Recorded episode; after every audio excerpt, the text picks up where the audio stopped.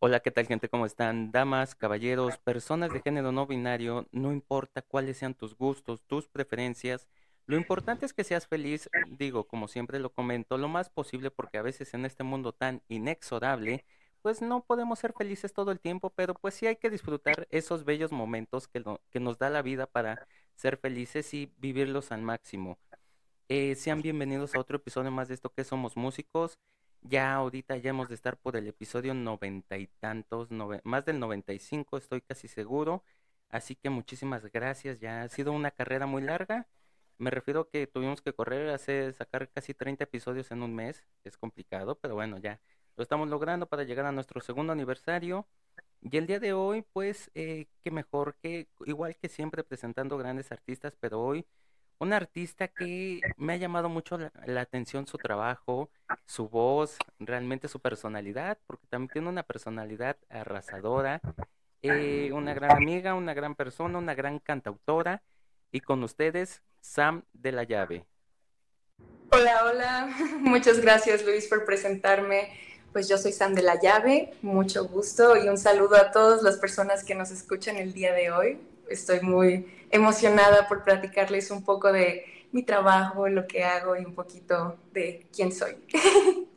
Pues amiga, antes que todo y antes que nada, muchísimas gracias, por fin se nos hizo. Realmente, mucha gente cree que cuando eh, hago este comentario de que por fin se nos hizo es porque, no sé, nada más estamos hablando a lo loco, pero si de verdad vieran lo, lo difícil que es cuadrar agendas de unos con otros, a veces a uno le sale otra cosa, a veces a otro, y, eh, pero es, eh, es muy grato tenerte hoy por aquí, muchísimas gracias. Y amiga, lo dicen en mi pueblo y lo dicen muy bien. Empecemos por el principio. ¿Cómo empieza tu historia en la música? Bueno, pues yo siempre fui muy, muy afín a la música. Desde muy pequeñita yo escribí canciones. Eh, mi primer acercamiento a la música fue es, mm, tocando el piano. Cuando yo tenía seis años me regalaron un teclado que, bueno, a los que nos escuchan, Luis y yo estamos en videollamada, pero pues ahorita yo les estoy enseñando el teclado del que hablo, que me regalaron una Navidad, es este de acá atrás, viejísimo, una reliquia, ¿no? Pero, pero sí, este, ese fue mi primer teclado y fui muy feliz con él. Y luego empecé a escribir canciones en ese mismo teclado, porque pues no sabía muy bien yo qué eran los acordes y todo eso, pero pues ahí iba yo improvisando, yo ahí con mis manitas, ¿no? De niña de seis años. Pero sí, siempre me ha encantado escribir canciones, desde que tengo memoria siempre he cantado y empecé mi formación profesional a los 14 años, entré al Conservatorio de Música, donde estuve ahí tres años por algunos motivos personales me salí, pero... Y ahí fue cuando empecé a grabar música, ya en el estudio, y eso fue, ya el resto es historia, ¿no? El resto es historia. Eh, Sam, eh, bueno, eh, ¿vienes de familia de músicos? ¿Hay más músicos en tu familia? ¿Eres la única? ¿Eres parte de nuestro selecto grupo de las ovejas negras que salimos músicos? ¿Quién sabe por qué motivo y, y llegamos a hacer una revolución en la familia? ¿O si hay más músicos en tu familia? No, la única, sí soy la única, pero tuve la fortuna de que mis padres siempre fueron muy, pues muy, muy, me apoyaron mucho en este camino. Mi mamá está súper emocionada de tener una hija como artista y todo eso. Ella es mi fan número uno. Mi papá también, mi papá me apoya muchísimo. Él al principio estaba como que medio así como de ¿qué? ¿Te vas a morir de hambre? Pero, pero ya después como que le gustó la idea, le gusta mucho y también me apoya muchísimo. De hecho, él vive en otro lado y vino a verme acá porque voy a tener una presentación justo este fin de semana. Ok, eh, fíjate que eso es interesante porque al no venir de familia de músicos, eh, cuando uno empieza uno a hacer música, como que la primera cosa que se preguntan todos es ¿de dónde lo sacó? Sí, y, y- y muchas veces pasa que empiezan a, a- a revisar en el árbol genealógico y de, oye, y a lo mejor tal, de tu lado de la familia no vendrá algún músico, oye, de por acá, y así empieza a salir. Y viene ese conflicto de que, como tú dices, es que te vas a morir de hambre, mejor eh, estudia algo bien y ya la música puede ser tu pasatiempo. Y son esos eh, trabas tanto mentales como eh, de, de, la vida cotidiana que te ponen, porque a veces no sabes si realmente, o, o, a veces tú mismo te la crees de que a lo mejor, pues sí tienen razón, porque obviamente te lo están diciendo tus padres que quieren lo mejor para ti. Entonces, eh, es complicado. Sam, ¿te acuerdas de qué hablaban tus canciones cuando recién empezaste a escribirlas? Pues sí me acuerdo, pero la verdad, pues siendo una niña chiquita no tenían como mucho, mucho sustento. Me acuerdo que lo que hacía cuando era niña es que tomaba como melodías de cosas que me gustaban o canciones que a mí me gustaban mucho y les rehacía letra, porque pues aún no tenía muchos skills de composición, ¿no? Y ya después hacía al revés, ¿no? Tomaba como que letras que me gustaban y veía como de qué hablaban y de ahí yo me basaba y así cuando era niña. Me acuerdo que siempre he sido muy, siempre me ha gustado mucho hablar de canciones de amor. Desde niña he sido una romántica empedernida. Hacía canciones de desamor también. ¿Quién me rompió el corazón a los seis años? ¿Quién sabe? Pero, pero ahí estaba yo escribiendo canciones de desamor desde entonces. Fíjate que no es tan raro, o sea, si llega, eh, yo creo que sí llega a pasar, ¿no? A lo mejor no, pues muchísima gente podría decir lo mismo. ¿Quién le podría romper el corazón a una niña de seis años? pero tal vez no es la ruptura súper amorosa y, y súper eh, telenovelesca, sino tal vez eh, fue algo así que el niño que te gustaba, la persona que te gustaba en ese entonces, a lo mejor no jugó contigo y se prefirió ir a jugar con otra persona, entonces, no sé, cositas por ahí. Eh, pero fíjate que eso habla inmediatamente de lo que era la creatividad.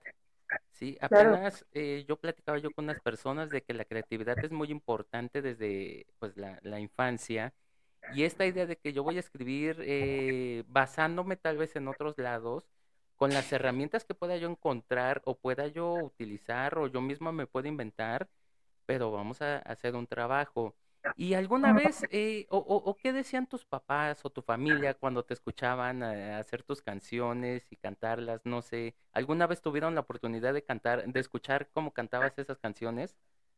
Sí, no, mi mamá se moría de ternura, o sea, a mi mamá le encantaba, o sea, desde siempre, siempre le ha encantado. Y mi mamá siempre, siempre se atribuía a ella el, el, el hecho de que yo cantara, porque este es como un dato muy curioso. Mi mamá cuando yo estaba en su panza, me ponía audífonos para escuchar música. Entonces ella dice de que es que eres cantante por mí, porque yo, tú escuchabas música desde mi panza, ¿no? Y yo así de, ok, está bien, pero es algo que ella dice mucho y lo cuenta siempre, es una de sus historias. Y sí, siempre, siempre fue muy, muy fanática, siempre lo presumía con todas sus amigas, así luego grababa y se lo enseñaba así a gente ahí siempre, siempre fue una persona muy, muy, pues, como, ¿cómo decirlo? Siempre fue muy orgullosa, siempre estuvo muy orgullosa de mí en ese aspecto, hasta la fecha. Y, y eso es muy bonito, digo, eh, hablando de los que eh, los padres los han apoyado en este camino de la música, yo siento que eso es algo muy bonito porque de ahí te da una motivación y una inspiración para hacer las cosas de una mm, manera 300 veces mejor que, lo normal, ¿no? Pero, ok, Sam, eh, no vamos a tocar el punto del por qué te sales del conservatorio, sino cómo es la vida o cómo ves tú la perspectiva de la, de la vida musical cuando entras a este conservatorio eh, o, esta escuela de música y empiezas a ver que pues ser músico no es solo es pararse y cantar en un escenario, sino es llevar materias, aprenderse eh, tantas este gramática, historia, eh, el instrumento como tal, y que la armonía, que el contrapunto, que la composición, que las cadencias, que las reglas, que las eh, notas ocultas. ¿Cómo es para ti empezar a vivir este mundo? ¿Cómo lo vives? Pues a mí me encantó, a mí me encantó, la verdad. Fue un choque como cultural bien fuerte porque yo te voy a ser súper honesta, yo la verdad toda mi formación previa a eso había sido muy empírica y sacar todo como desde el aspecto del oído y desde lo intuitivo y todo eso. Y para mí como que llegar a un conservatorio donde tenías que leer partituras y este, regirte como muy estrictamente en, en, varias cosas, pues sí fue como de que, ah, pues pues sí, fue fuerte al inicio, pero siempre he sido una persona que me gusta mucho aprender y la música es una de mis más grandes pasiones en esta vida. Entonces, pues sí, fue muy, fue muy lindo. La verdad estoy muy agradecida por el tiempo que estuve ahí, las personas que conocí, los maestros que me enseñaron. Sí, fue duro. No voy a decir que no fue, que fue así como que súper este, fácil y más a la edad, ¿no? O sea, eso es como la edad de 14, 17 años. Yo siento que aún eres pues, pues un niño, ¿no? Eres aún, estás como creciendo y encontrándote, entonces pues es fuerte. Y más en este aspecto de que a veces yo creo que la música, o más en ese aspecto del conservatorio, yo creo que a veces puede ser muy competitivo. Yo creo que a veces el ámbito profesional musical suele ser muy competitivo y a veces creo que le dan un enfoque, un mal enfoque, eh, en vez de que sea compañerismo y crecer y apoyarnos mutuamente en el crecimiento, pues a veces es lo contrario.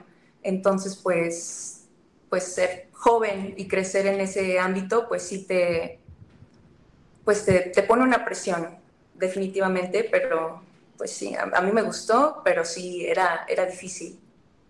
Sí, totalmente, porque a veces pareciera que te entrenan o te enseñan para competir, y no para, para competir y ganar y aplastar a todo aquel que se te ponga enfrente. Entonces es, es difícil en, en, mi forma de pensar porque yo creo que lo que principal deberíamos, deberíamos de adoptar estas ideas que tienen en otros países eh, en donde pues eh, eh, mi, mis colegas de instrumento, en este caso, por ejemplo, todos los cantantes, son mis amigos, sí, en el escenario nos vamos a agarrar en una competencia, en un concurso, en una audición, pero bajando de, somos igual de amigos y si alguien habla mal de ti, yo te voy a defender porque, pues obviamente eres parte de mi familia instrumental, o sea, y, y, muchas veces de ahí salen muchísimos muy buenos amigos y, y yo siento que eso, eso debería de ser, yo lo platicaba yo eh, a los principios de este podcast, es una de las ideas que siempre hemos mantenido que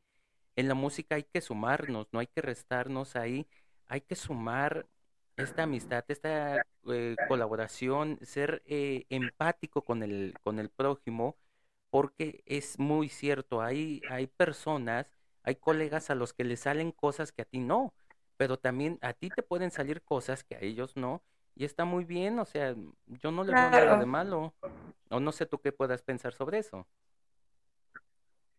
Sí, yo, yo creo que es muy cierto. Aparte, em, yo creo que la comparación es real y yo creo que a veces todos somos víctimas de eso un poco. Me, me, este, mm, también puedo decir que yo también a veces lo sufro, yo a veces sufro en compararme con otras personas u otros proyectos, pero yo creo que eso está mal, eso es terrible porque, y eso es algo que me recuerdo a mí misma, ¿no? Porque todos tenemos nuestra esencia, nuestro estilo y nuestros puntos en la vida, o sea, em, no porque alguien eh, tenga algo o esté en otra situación, no significa que tú estés mal o que tú tengas algo que otra persona no, significa que le resta o le suma o estés mal en tu proyecto yo creo que a veces, más en este mundo como de las redes sociales, a veces yo creo que la gente se guía mucho por números o por cosas así, pero yo creo que es, a veces yo creo que las redes son un juego, o sea que yo creo que esa es la mejor manera de ver las cosas, que las redes son un juego y al final del día estás para conectar con otras personas. Y pues si la música es la cosa con la que conectamos, pues simplemente disfrutarlo y, y no tratar de buscar competencia con otras personas que disfrutan lo mismo que tú. Fíjate que sí, tienes toda la razón, hay que ver las redes como un juego en donde se puede ganar y se puede perder, ¿no? Yo digo que basarse en esta ideología de es que yo tengo 100 seguidores y tú tienes 30, eso me hace mejor persona. Realmente, a, a nosotros siempre, fíjate que un comentario que siempre nos han dicho es por qué en sus episodios nunca piden que lo sigan, por qué no esto. Nosotros siempre les decimos es que realmente nuestra intención es compartir y aún así, sin nosotros pedirlo, eh, la gente lo comparte y nos llega a seguir en nuestras redes y eso lo agradecemos, pero realmente nosotros forzar a alguien a, oye, es, que nos tienes que seguir, oye, es que esto, siento que va más allá de, de creer que por eso vamos a ser unas mejores personas o nos va a ser menos personas o tal vez nuestro proyecto no sea tan bueno, no sé. Pero eh, en muchas ocasiones, y, yo te lo pregunto, Sam, ¿con quién te puedes comparar tú? O sea, tú deberías de estar cantando en la luna, ¿no? Aquí, o sea, tienes un talento que es, es, innato y realmente es muy bonito tu, tu, tu trabajo y tu proyecto y realmente Sálvame es una de mis canciones que ya está en mis playlists ya la tengo ah, ahí, ya, ya, ya, la tengo ahí, ya sabes que yo tengo, bueno, yo tengo una ahí para, para deprimirme, otra para levantarme el ánimo, una para cantando de los dos moods. Igual, soy así, soy totalmente igual. Entonces, eh, entonces eh, Sam, ¿con quién te compararías si tú pues, tienes un talento eh, importantísimo? También es algo muy cierto, a veces no está mal eh, cuando no nos sale algo bien, no está mal tirarnos un ratito al suelo y llorar y, sacar y tal vez eh, abrir totalmente nuestras heridas, porque eso nos puede purificar. Pero no, no es válido, creo, en mi pensamiento personal, eh, quedarse todo el tiempo ahí, porque el piso no es un paraíso totalmente. Entonces, hay que levantarse como eh, ciertos, cierta gente, cuidarse nosotros mismos, cuidarnos nosotros mismos nuestras heridas y a lo que sigue, yo tenía un maestro, bueno, que todavía, eh, todavía vive mi maestro, pero ya no es mi maestro de planta, que él decía, en vez de ocuparte, y en vez de preocuparte, ocúpate. Preocúpate, sí. Eh, y échale ganas y a lo que sigue. Eh, Sam, sales de, de esta escuela de música y ¿qué sigue para ti? Pues bueno, al salir de la escuela estaba yo en una fiesta, esta es una historia muy curiosa, estaba yo en una fiesta, estaba un poquito, digamos que bajo los efectos del alcohol, pero, pero omitamos quizá esa parte. pero, eh, y conocí a mi productor, que lo conocí, nos hicimos amigos, ¿no? Eh, y yo lo vi, y yo, yo siempre he sido una persona extrovertida, por así decirlo. No extrovertida así al punto de que, ah, no sé qué, pero siempre me ha gustado incluir a la gente, porque yo sé lo que se siente que te excluyan y a mí no me gusta que la gente se sienta excluida. Entonces yo lo veía y lo veía que estaba solo y yo dije que, ay, oye, vente, ¿no? O sea, porque está solo, ¿no? Y él me dijo, no, es que ya me quiero ir, no sé qué. Y dije, no, no te vayas, a ver, ¿qué onda, no? Y ya, platicamos. Y salió la plática de que él era productor, pero que no tenía un artista que producirle y que yo era cantante, pero que no tenía productor. Entonces, pues ahí como que nos hicimos amigos, empezamos a platicar y pues salió todo el proyecto, ¿no? Salió el proyecto Sam de la Llave y empezamos a grabar, hicimos muchos demos, muchísimas canciones y después de eso, pues la que salió, obviamente se viene mucha más nueva música, hay mucha música eh, próximamente de esos demos, pero la primera que salió fue Sálvame y pues sí, estoy muy contenta de todo el trabajo que hicimos. Fue muy, fue muy divertido y todo ha sido muy orgánico, por así decirlo. Es, es totalmente increíble para mucha gente cómo a veces estas eh, oportunidades o, o, estas cosas se te presentan así por el destino de las maneras más extrañas, porque pues, eh, y, yo quería hacer el comentario, no es que fueras tan extrovertida, extrovertida, sino que eres más empática y sociable, o sea, a veces, como tú dices, hay, hay, gente que pues está muy excluida en algunos eventos y esto, y pues jálate, oye, este, vente aquí, podemos estar platicando, no te conozco, pero bueno, yo, yo tengo una historia de unas personas que terminaron incluyendo a un turista que venía de Italia y fueron a un museo, fueron a comer y fueron y todo esto, y resulta que esta chica apenas y medio conocía al, a este italiano y aún así fue inclusivo y punto, o sea, y, eso está bonito y así deberíamos de ser. Eh, Sam, empiezas a trabajar con estos demos y cómo es que se elige Sálvame primero. Pues mira, te voy a contar la verdad. Eh, al inicio yo tenía todo un rollo este, súper conceptual, yo quería, tenía un nombre de artista. Al inicio Sam de la Llave no iba a ser Sam de la Llave. Sam de la Llave tenía otro nombre, sí, tenía otro nombre, era un nombre artístico e iba yo a tener como un álbum conceptual y un chorro de cosas, ¿no? Yo ya tenía aquí todo formado en mi mente, ¿no? En mi mentecita, ¿no? Ya sabes cómo somos los artistas, nos, nos somos bien fumados, ¿no? Pero luego dije, a ver, o sea, nadie me conoce. Si lanzo un álbum conceptual de tantas canciones, nadie lo va a escuchar, o sea, tengo que poner los pies en la tierra. Y aparte, si me hacía un concepto de artista, sentía que no iba a ser genuino, sentía que en algún punto ese concepto como que iba a dejar de representar quién era, ¿me explico? Entonces yo quería como que presentarme al mundo de la forma más genuina, más auténtica posible. Y pues, pero aún así mostrar mis canciones y mostrar las cosas que me gustan, ¿no? Entonces dije, bueno, pues, pues Sam de la llave, pues mi nombre y ya. Ni modo. y pues sí, al principio iba a ser un álbum.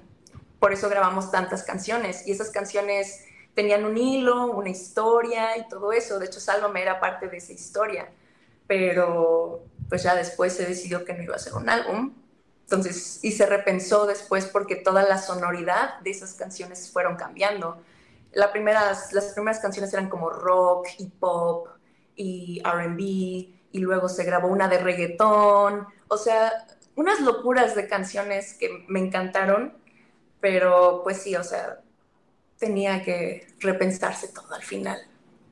Y es realmente un trabajo excepcional eh, esta idea de que no me voy a enfrascar, porque también eso de eh, ser conceptuales, a veces enfrascarse o enclaustrarse en un solo género, entonces eh, no, a veces no es muy complicado salir de ese estilo porque la gente ya te conoce como eso y hay mucha mucho fan celoso que es no, o sea, tú estás en este género y si te sales estás traicionando tu ideología y todo esto y ya sabes.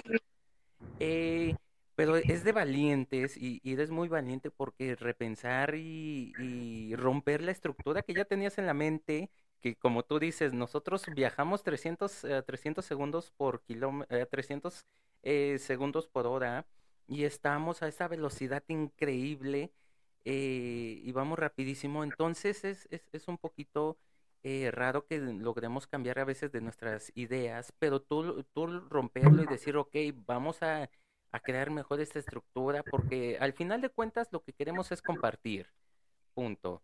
Más allá de que si vamos a monetizar, que si va a haber regalías, que si va a haber esto, yo creo que eso siempre es un extra y que si se da, que bueno, y si no, pues bueno, me, yo conozco muchísimos artistas y colegas que además de la música nos dedicamos a algo, otra cosa independiente y pues bueno, comer es comer, digo, yo, yo tengo la maldita mala costumbre de, de querer comer tres veces al día no perdón, tengo esa mala costumbre.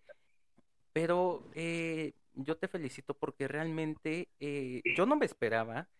Hace unos días que yo empecé a hacer mi tarea, bueno, yo ya la había hecho desde hace tiempo, desde las primeras veces que platicamos. Eh, nos gusta escuchar la música, conocidos, preguntar a conocidos. hemos implementado ahorita ya en los últimos tiempos para nuestras grabaciones pedirle a, gente, a, a, conocidos, colegas, oye, te puedes escuchar esta canción, estas cancioncitas, es de una, sin decirles que vas a un artista que vamos a entrevistar, o sea, y ya llega el punto en el que, bueno, ya las escucharon, nos dan sus opiniones, qué les pareció, les gustó algunas partes y todo.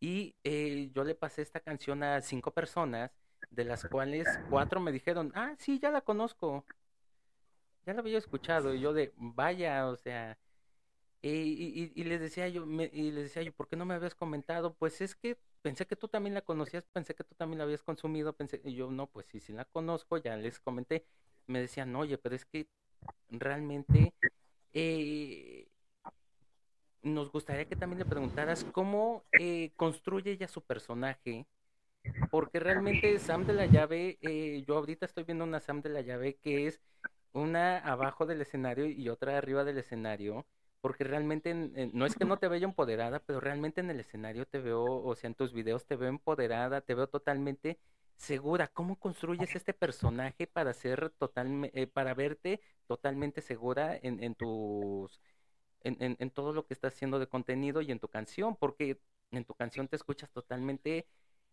confiada y amada de lo que estás haciendo y lo que estás cantando. Pues es, es, curioso que lo preguntes, de hecho estaba hablando justamente de eso con mi productor el otro día y llegué a la conclusión de que Sam de la Llave, o sea, artista, no persona, porque creo que mi persona es como muy... Creo que mi persona es blanda. Creo que Sam de la Llave persona es una persona como mm, tranquila, relajada, todo eso, pero Sam de la Llave artista es como todos estos aspectos y esto es algo que también había trabajado en mi concepto anterior, porque en el concepto que había trabajado, o sea, me robé el concepto de, de, de mi nombre artístico pasado, me lo robé. Y ese concepto era que es la dualidad de las cosas, o sea, entre lo bueno y lo malo, lo angelical, lo diabólico, lo sexy y lo inocente, o sea, Sam de la llave, todo eso, ¿no? Lo quería hacer en eso y a veces como que me gusta escribir de todo eso, me gusta escribir entre el bien y el mal, el amor, la obsesión.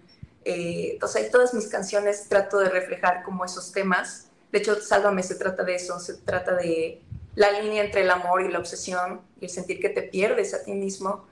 Y creo que cuando estoy cantando y cuando estoy grabando y cuando estoy haciendo todo lo que hago, pienso mucho en eso, en que soy esa persona como que está tratando de transmitir esa idea y ese como mensaje fuerte, así como de esa dualidad y ese mensaje poderoso. No sé si me explico.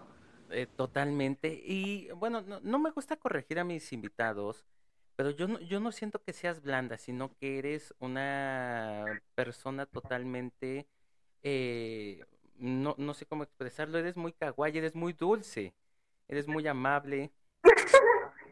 Entonces yo lo podría yo expresar así, porque yo no te veo blanda, o sea, yo te veo una, mujer que impone, es una mujer eh, totalmente segura de lo que me está diciendo, porque yo es lo que estoy viendo, tu lenguaje corporal me lo está diciendo. Y, y, es bonito, fíjate que también está estas dos partes que eh, e, exista esta delimitación entre la artista y la vida normal, o sea, la vida personal porque eh, en muchas ocasiones eh, una de las dos brinca de cada lado, o sea, o la, eh, el lado artista brinca hacia el lado personal o el lado personal brinca al artista, entonces a veces se pone champurrada la cosa, pero tú esa delimitación que tienes, o sea, arriba del escenario, eres totalmente empoderada y en tus contenidos te ves totalmente segura y transmites una energía súper chida, pero abajo también transmites esa energía, pero te ves totalmente una persona amable, una persona coherente, una persona con la que eh, platica uno muy a gusto y, eh, el, ejemplo es este, estamos platicando muy a gusto. Eh. Y, Sam, em, en, muchas ocasiones para los artistas que empiezan a lanzar sus materiales en, de manera así independiente, o sea, existe este miedo de qué vaya a pensar la gente, les irá a gustar, y qué tal si no les gusta, y qué tal si me e, esto es un tropiezo, y qué tal si esto es un fracaso. ¿Qué pasó por tu mente esos minutos o esos días antes? O sea, cuando te dicen ya está el material, tú decides cuándo. ¿Y qué pasa en esos momentos en los que ya le tienen que dar clic a subir o a publicar? ¿Qué pasa por tu mente? ¿Y qué te hizo decir sí, vamos a publicarlo? Pues es que yo ya sabía, o sea, yo ya sabía que lo tenía que publicar, o sea, ya llevaba mucho, mucho tiempo con el material así listo, ¿no? Y era como de que, pues ya, o sea, ya solo súbelo, ¿no? Y yo así como de, ah, sí, claro, nada más dame chance. O sea, solo era como ponerle fecha y me acuerdo totalmente del momento que estábamos en el estudio y pues lo mandé a distribución y distribución me aprobó el, el single y yo estaba como que, ok, ya es real, ya es real, porque me acuerdo que la gente a mi alrededor me preguntaba y me decía que, oye, ¿cuándo va a salir tu canción? Porque yo le decía a la gente que, ah, tengo una canción y va a salir, ¿no? Así como, como, pero en mi mente como que no lo había procesado como algo real, ¿sabes? Es como de esas cosas que dices, ah, en algún momento va a pasar, ¿no? Y yo decía, ah, sí, este, al rato, ¿no? Sí, como en dos semanas. Y era puro, puro pedo, o sea, no lo había mandado a distribución. Y, cuando ya lo mandé fue como de, o sea, ya esto es real, ya finalmente es real. Y cuando ya era real, pues ya sentía como, sentía mucha emoción, pero a la vez era demasiada presión. Y sí sentía miedo, no voy a decir que no, pero creo que sentía más miedo Mm, creo que sentí miedo hasta la semana antes del lanzamiento. Fue cuando ya empecé a sentir miedo. Pero no fue miedo de como, ay, esto va a fallar o esto no, lo va, no le va a gustar a nadie o lo que sea. Solamente como que no sabía qué iba a pasar. O sea, era como el miedo, la incertidumbre. Creo que esa es la palabra, la incertidumbre.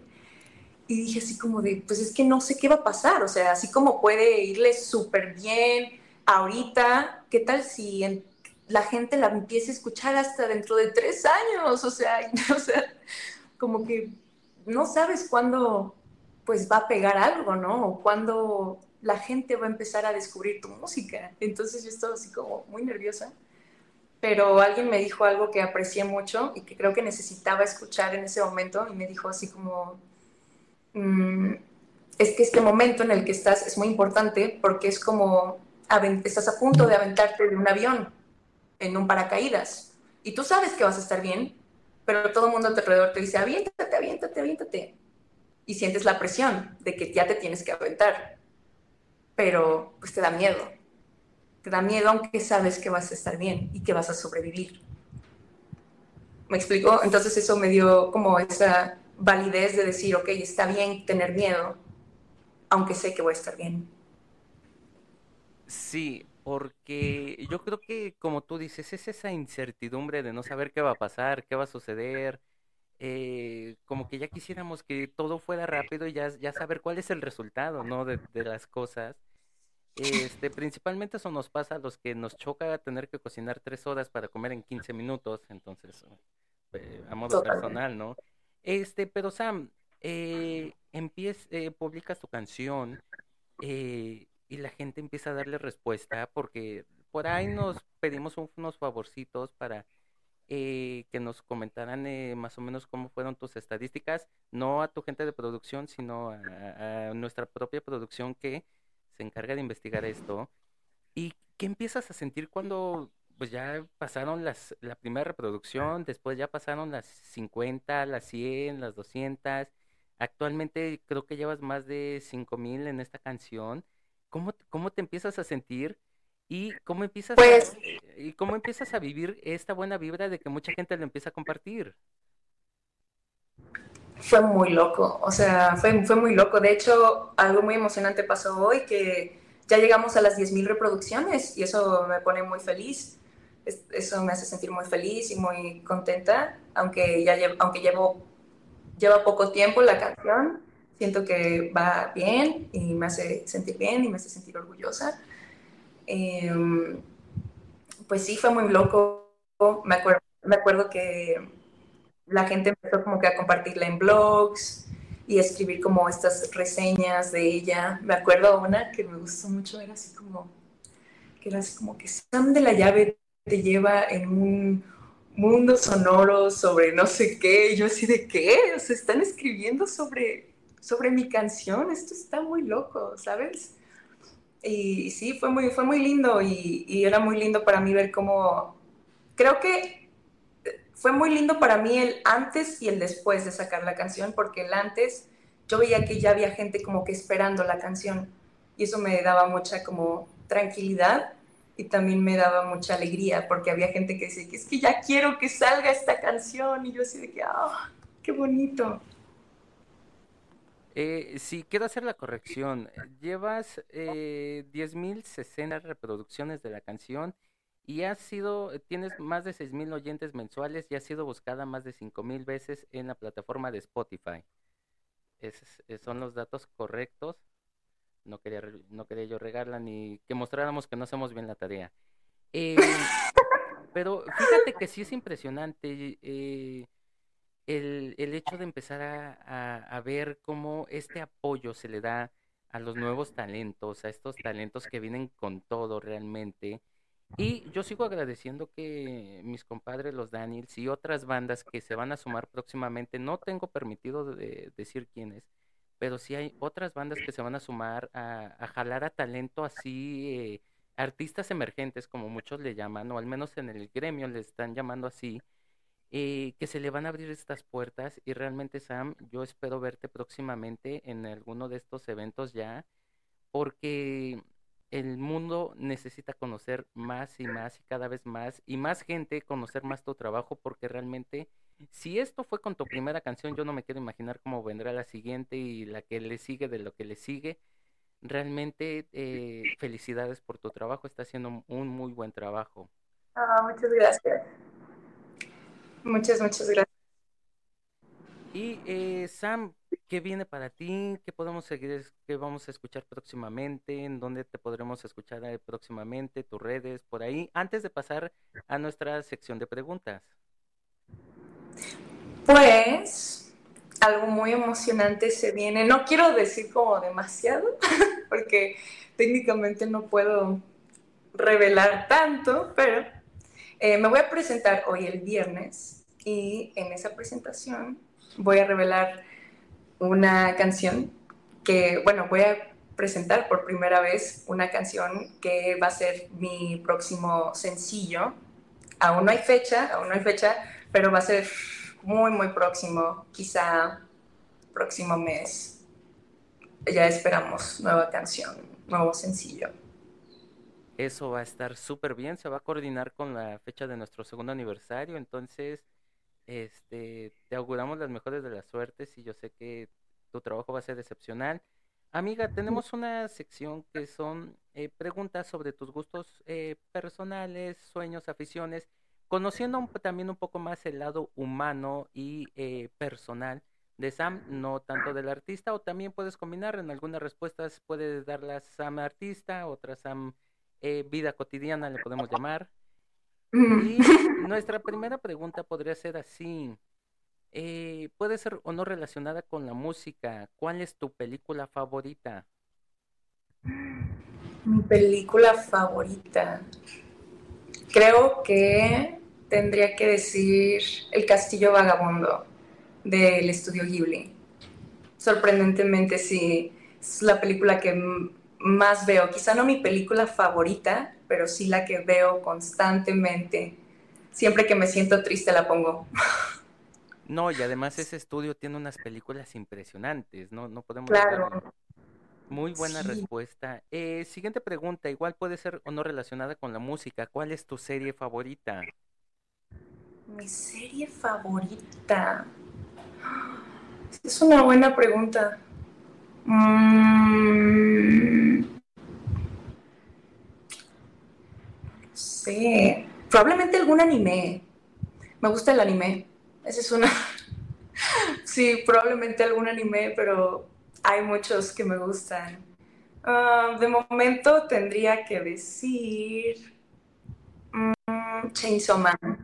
No sé si lo conozcas, pero me gusta Chainsaw Man. Aunque, bueno, aunque ahorita ya ves aquí este fondo, antes tenemos fondo de anime, tenemos muchísimas cosas de anime. Ah, sí. Sí, nosotros, bueno, fanáticos de eh, Dragon Ball, pero también eh, de otros animes. Eh, de hecho, una de nuestras, eh, aquí de este ladito en la última parte, tenemos a una cosplayer que es eh, colaboradora también de nosotros. Entonces, hemos aprendido también mucho de anime. Pero está muy bien. El anime es un, una zona un género que ha sido muy desplazado por la gente porque tal vez no lo comprende del todo, pero es muy bueno y a veces sus argumentos y, y todo esto. Yo ahorita estoy enganchado con Spy Family realmente. No, a mí me gusta mucho. No, de hecho, ¿sabes qué? No, creo que cambiaré mi respuesta. Creo que el último anime que, que me clavé muchísimo, ahorita que estuve viendo, o, bueno, anime o serie tengo dos. Estaba viendo Berserk, Berserk me gustó mucho, lo vi hace poquito, y la leyenda de Ang, Avatar, la leyenda de Ang. dos series que me gustaron mucho. Muy buenas, totalmente, muy buenas y muy interesantes. Y pues qué bueno que también no te dé pena decirlo porque te repito, muchas veces el decir es que me gusta el anime eh, te enfrascan o, te crean una ideología de que no, pues el anime no es muy chido y todo esto, pero bueno, a nosotros nos gusta y eso es lo importante. Mientras nosotros estemos felices, ¿qué más da, no? Eh, siguiente pregunta, ¿qué prefieres, los tacos o las tortas? Tacos. Amo los tacos. ¿Alguno en especial? ¿Asada, pastor, árabe?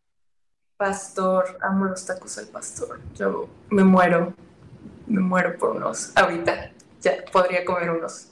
Eh, ¿Con todo, cebolla, cilantro, salsa, de cuál? Con todo, así, con cebolla, cilantro, salsa, piña, todo, no sé, todo. ¡Ah! ¡Qué delicia! Qué rico. Y algún día que andes aquí por Puebla, te vamos a llevar a comer los tacos más ricos del mundo, de verdad. Aquí tenemos, puedo decir que son los mejores tacos de Puebla eh, y son al pastor. Así que un día que andes por acá. Ay, amo los tacos de Puebla. Amo. Siempre que iba a Puebla me encantaban los tacos. Perfectísimo. Entonces ya quedamos, te vamos a llevar. Eh, amiga, una pregunta que ha causado polémica por años. En tu opinión, ¿consideras que las quesadillas deben o no deben de llevar queso? No me vayan a funar por esto. No. No, yo, yo sí creo que llevan queso. Es que, ¿sabes qué? Yo también no sé si soy la persona más adecuada para preguntarles esto, porque yo soy del norte. Y el norte, o sea, somos raros. En el norte la gente luego dice, o sea, de donde yo soy, de donde yo soy, o sea, las flautas son de harina. Así que imagínate, las flautas son de tortilla de harina. Así que no sé si, no, no tomen, gente que esté escuchando esto, no tomen mi opinión yo no sé, soy una norteña, yo no sé nada de, comida. Pero según yo, cuando no llevan queso, se llaman dobladas, ¿no? ¿Dobladas? Sí, entonces según yo sí. Quesadillas con queso, ya. No, no me cancelen, por favor. No, y, no, no, está correcto lo que dices. Realmente en el norte tiene una gastronomía excelsa y, muy rica. Digo, eh, esa variación de que las flautas sean de tortilla de harina es muy rica. Yo lo puedo decir. Ah, yo, las amo, yo las amo, pero es que cuando ven, cuando estoy aquí en el sur, la gente me hace bullying. La gente me hace bullying, me dicen, ¿cómo que las flautas de harina? O sea, esto, dicen, mugres norteños, no saben nada de comida. Y yo así de, no, no me peguen. Ah, no, fíjate que sí, en todos lados nos hacen bullying. Aquí cuando inventaron la semita de chile poblano o la semita de helado nos criticaron, pero ahí ves, yo traje a gente que realmente se burló de nosotros, lo traje, la comió y no, no, no, mis respetos, decían. Entonces no te preocupes por eso. Yo por eso no me burlo de, de nada y de nadie, porque luego, luego nos callan, luego te pegan un calladón. Totalmente. Eh, Sam, ¿Tienes, eh, ¿A qué le tienes miedo? Uh, a las arañas. Sí, pero cañón, cañón, o sea, no puedo, me muero. Aunque sea una arañita así diminuta, no puedo. si a mí me quieres así hacer gritar, una araña, no, no puedo, no. O cualquier, bueno, no cualquier insecto, pero sí, así como insecto, no puedo no puedo. También tengo como un, tengo un miedo medio, extraño. No sé si este miedo es común, pero el miedo a que como que te presionen los ojos, ay no, no, no puedo, no puedo. Eso me da fobia, me da fobia. Fíjate que tenemos el mismo miedo o la misma fobia. Yo también le tengo miedo a eso, me choca y de hecho no permito, no permito que se me acerquen a la parte de los ojos con las, o sea, con manos ajenas porque me da miedo. No, es que esa fobia yo me acuerdo que fue, yo la, bueno, yo la desarrollé porque fui a, me acuerdo que fui como al cine, estaba chiquita, no me acuerdo, y fue una película creo que de James Bond o Misión Imposible, no me acuerdo. Y a un güey, pues como que le hacían, no sé si has visto que luego les hacen así en los ojos, así como que les presionan y se le fue para atrás y yo así como, no mames, no, y me quedé traumada con eso, traumadísima, o sea, mi yo chiquita se traumó Y ya, o sea, dije que no, o sea, no, no, no puedo, simplemente no. Entonces ya. No, no te preocupes, no estás sola en este mundo, yo también eh, comparto tu fobia. Gracias a Dios, nunca había conocido a alguien que lo entendiera. No, yo sí te, entiendo correctamente. Eh, Sam, ¿tienes algún tic nervioso o ansioso? Sí, miles, muchísimo. Tengo muchos. Este, me muerdo mucho los labios. Eso sí, siempre me los muerdo y me arranco todos los pellejitos y luego me sangran los labios. Em, ¿Qué más? Aprieto los dientes. Ese también fuerte.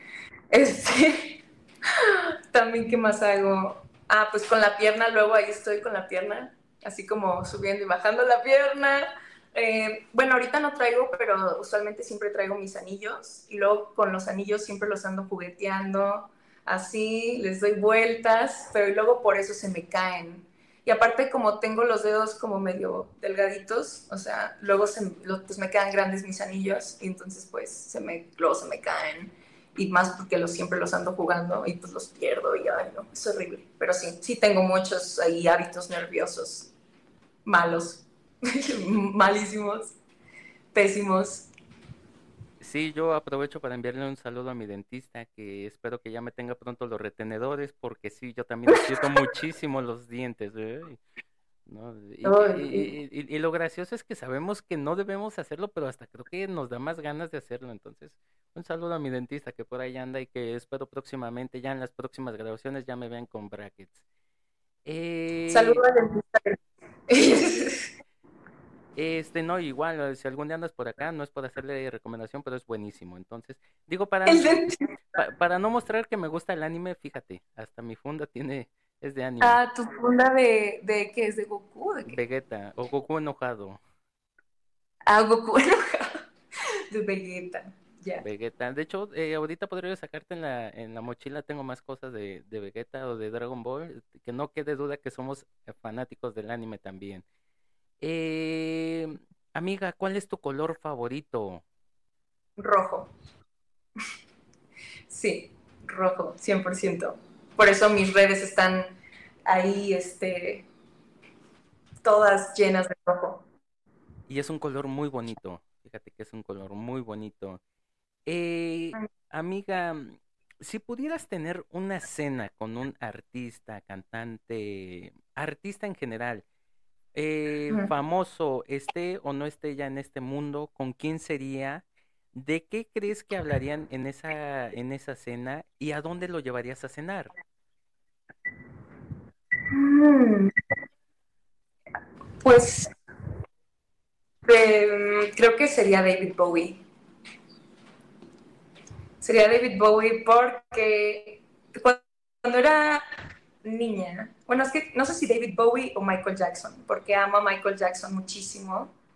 O sea, es de Michael Jackson de verdad fue mi inspiración, no sé, de mis inspiraciones más, más grandes cuando era niña en, en voz, en estilo musical, en todo. Pero David Bowie para mí sí fue como en estilo personal y como en este aspecto de que él como que me gusta mucho lo que hacía como en, en cada álbum que él hacía o en cada como, sí, sí, en cada álbum se armaba como un personaje y, ese personaje acompañaba su álbum, por ejemplo, en el de Ziggy Stardust, pues era el personaje Ziggy Stardust del Alien, ¿no? En el del álbum de, de Thin White Duke, pues era ese, el de Thin White Duke, ¿no? Y eso me, me, gustó mucho y eso me inspiró mucho en el aspecto de que yo siempre dije que ah, me gustaría como crearme un personaje por épocas de mi carrera musical que pues fuera evolucionando, ¿no? O que fueran como por partes de mi, de mi música, ¿no? Entonces, pues si fuera con David Bowie, me gustaría como hablar con él sobre cómo creaba estos personajes, pero si fuera con Michael Jackson, me gustaría como hablar con él sobre influencias musicales o cosas de su voz o cosas así, porque también, también me gustaría hablar de cosas de su vida, porque pues su vida se me hace muy interesante creo que serían esas mis respuestas. ¿Y a dónde los llevarías a comer eh, a cada uno? No sé. No sé dónde los llevaría a comer. Yo sé que por unas flautas, ¿no? no sé. sé, genuinamente no sé. Es que una parte de mí me gustaría que fuera algo que les gustara a ellos, pero pues no sé qué les gusta de comer, porque pues no los conozco. pero, pues no sé, siento que debería ser algo así como que le guste a todos. No sé, pizza. Podría ser totalmente. Algo así, o pasta, no sé, algo, algo universal, para que también no, no como que digan, uy, qué feo, no sé. O unos taquitos, unos taquitos al pastor. Totalmente, de acuerdo. Sam, eh, vamos a cambiar una de las preguntas que tenemos aquí por esta que me gustaría conocer tu opinión. A ver. ¿Cuál sería el consejo que tú le darías a estos artistas o estos, eh, pues sí, artistas, te voy a decir cantantes, pero no, englobar a todos estos artistas que están en este proceso de voy a lanzar mi, mi, mi proyecto, pero eh, viven esta, eh, esto que comentábamos de que qué tal si no les gusta, qué tal si no les agrada, ¿qué consejo les darías tú a esa gente? Mm, pues creo que mi único consejo sería así como haz, haz algo que te enorgullezca a ti eso es como lo principal. O sea, yo muchas veces a mí algo que me pasa, y creo que a muchos nos pasa, es que a veces hacemos las cosas, con la música, a mí no me pasa tanto con la música, pero creo que algunas otras cosas en nuestra vida queremos o las hacemos para otras personas o queremos enorgullecer a otras personas. Pero creo que en la música lo más importante es hacer algo que te guste a ti, porque si lo piensas, eh, tu fan ideal eres tú mismo. O sea, tú debes de estar enamorado de tu propia música para que las personas se enamoren de tu música. Entonces, si tú estás enamorado y 100% convencido de que eso es lo que te gusta hacer y de que ese es tu sonido, pues las personas van a llegar y si a ti te gusta y sabes que puedes cantar esa canción así 100 veces, así las veces que tengas que cantarla, yo creo que es, el resto ya es más fácil. Tienes que estar enamorado de tu música antes de querer vendérsela a otras personas. Y, bueno, yo, eh, sin ser afán de, desacreditar todo lo que nos has dicho, sino creo que tal vez para complementar, creer en ti mismo sería el, lo que lo último que yo podría decir porque como tú dices, uno es, debe ser el fan número uno de tu trabajo y de todo lo que estás haciendo. Entonces, una excelente respuesta. Y Sam, vamos con la última pregunta que eh, es una de las más difíciles que nos han dicho aquí, porque dice más o menos así. Imagina que es el fin del mundo, el apocalipsis, el acabose, el final de los tiempos, la apertura del séptimo sello, como lo llamen en tus creencias, costumbres, religión, eh, en todo esto. Y tú fuiste la elegida para colocar o ponerle música a este todo, a este acontecimiento que está sucediendo y que todo el mundo va a escuchar. ¿Qué canción elegirías y por qué? No, la está muy difícil esto. Oh, no. Está muy, muy difícil. O sea, la canción de que se acaba el mundo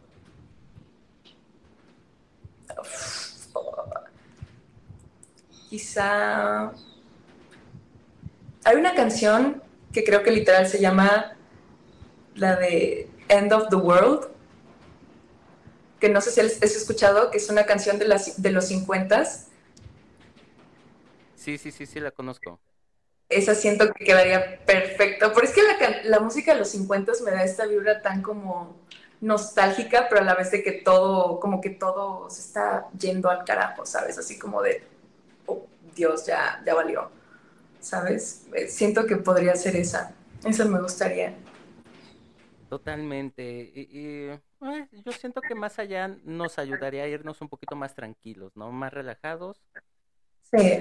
sí, porque tampoco creo que la última canción que la humanidad debería escuchar debería ser metal. creo que todo el mundo estaría así como de que no manches, ¿es en serio? así como de, ¿qué? Quizá, a algunos les gustaría, digo, a mí me gusta, pero algunos estarían así como de, em, ¿qué? ¿Qué está pasando? Fíjate que sí, a mí esta parte donde dirían, donde dice la canción, no sabes, no saben qué es el fin del mundo, estaría muy, muy cool en e, e, ese coro, esa, esa, esa parte estaría muy chida. Eh, amiga, pues bueno, hemos llegado al final de este episodio. Muchísimas gracias por tu tiempo, por tu espacio, por eh, eh, estar aquí con nosotros el día de hoy. No, pues muchas gracias a ti por invitarme. No, gracias a ti por haber aceptado. Disculpa que te hicimos correr en muchas ocasiones, eh, mover tu agenda, pero de verdad te apreciamos muchísimo que estés, eh, hayas estado aquí con nosotros y que formes parte de nuestros primeros 100 episodios. Se dice sencillo, pero ha sido un trabajo realmente eh, muy grande, así que muchísimas gracias, amiga. Muchísimas gracias y de verdad, pues ha sido una experiencia muy, muy linda. Esta ha sido mi primera entrevista de toda la vida. Así que fue muy divertido, muy, muy, este, pues sí, una experiencia muy linda y me sentí como muy en confianza, que eso también es importante. Así que muchas gracias por la experiencia. Y nada más para dar un dato complementario, siempre que nos han dicho es que esta fue mi primera experiencia, fue mi primera entrevista, luego vemos a nuestros invitados, a nuestros amigos ya apareciendo en otros lugares, ya haciendo muchísimas otras cosas, así que tómalo en cuenta porque dicen que tal vez somos como un talismán de la suerte cuando es su primera vez con nosotros. Eh, aún así, amiga, muchísimo éxito en todo lo que venga y nosotros estamos aquí para compartir y eh, lo que llegues a necesitar, ya sabes que estamos a la orden para el desorden. Muchas gracias, Luis. Y pues, eh, como siempre, saludando y despidiéndome de Super Patito, nuestra mascota que me ayuda para mi toque y mi ansiedad, aquí con su buena hélice. Y a ustedes, gente, eh, muchísimas gracias por habernos escuchado en otro episodio. Realmente, eh, gracias. Ahorita, si no mal me equivoco, este sería de nuestros últimos episodios antes del aniversario. Muchísimas gracias por su apoyo y lo mismo de siempre, cuídense mucho, cuídense bien, pórtense mal, nieguenlo todo, escondan las evidencias. Eh, aquí no pasó nada y si los descubrieron, pues bueno, eh, que, que, no era yo, era mi gemelo, mi gemela eh, que nunca he conocido y pues nada, que, que siga sonando esa música, por favor, nunca se rindan, sigan luchando por sus sueños. De alguna o de otra forma, los sueños se cumplen, a veces de las formas más inesperadas pero siempre vamos a lograr cumplir nuestros sueños. Y pues nada, recuerden que esto es lo que hay. Hasta pronto.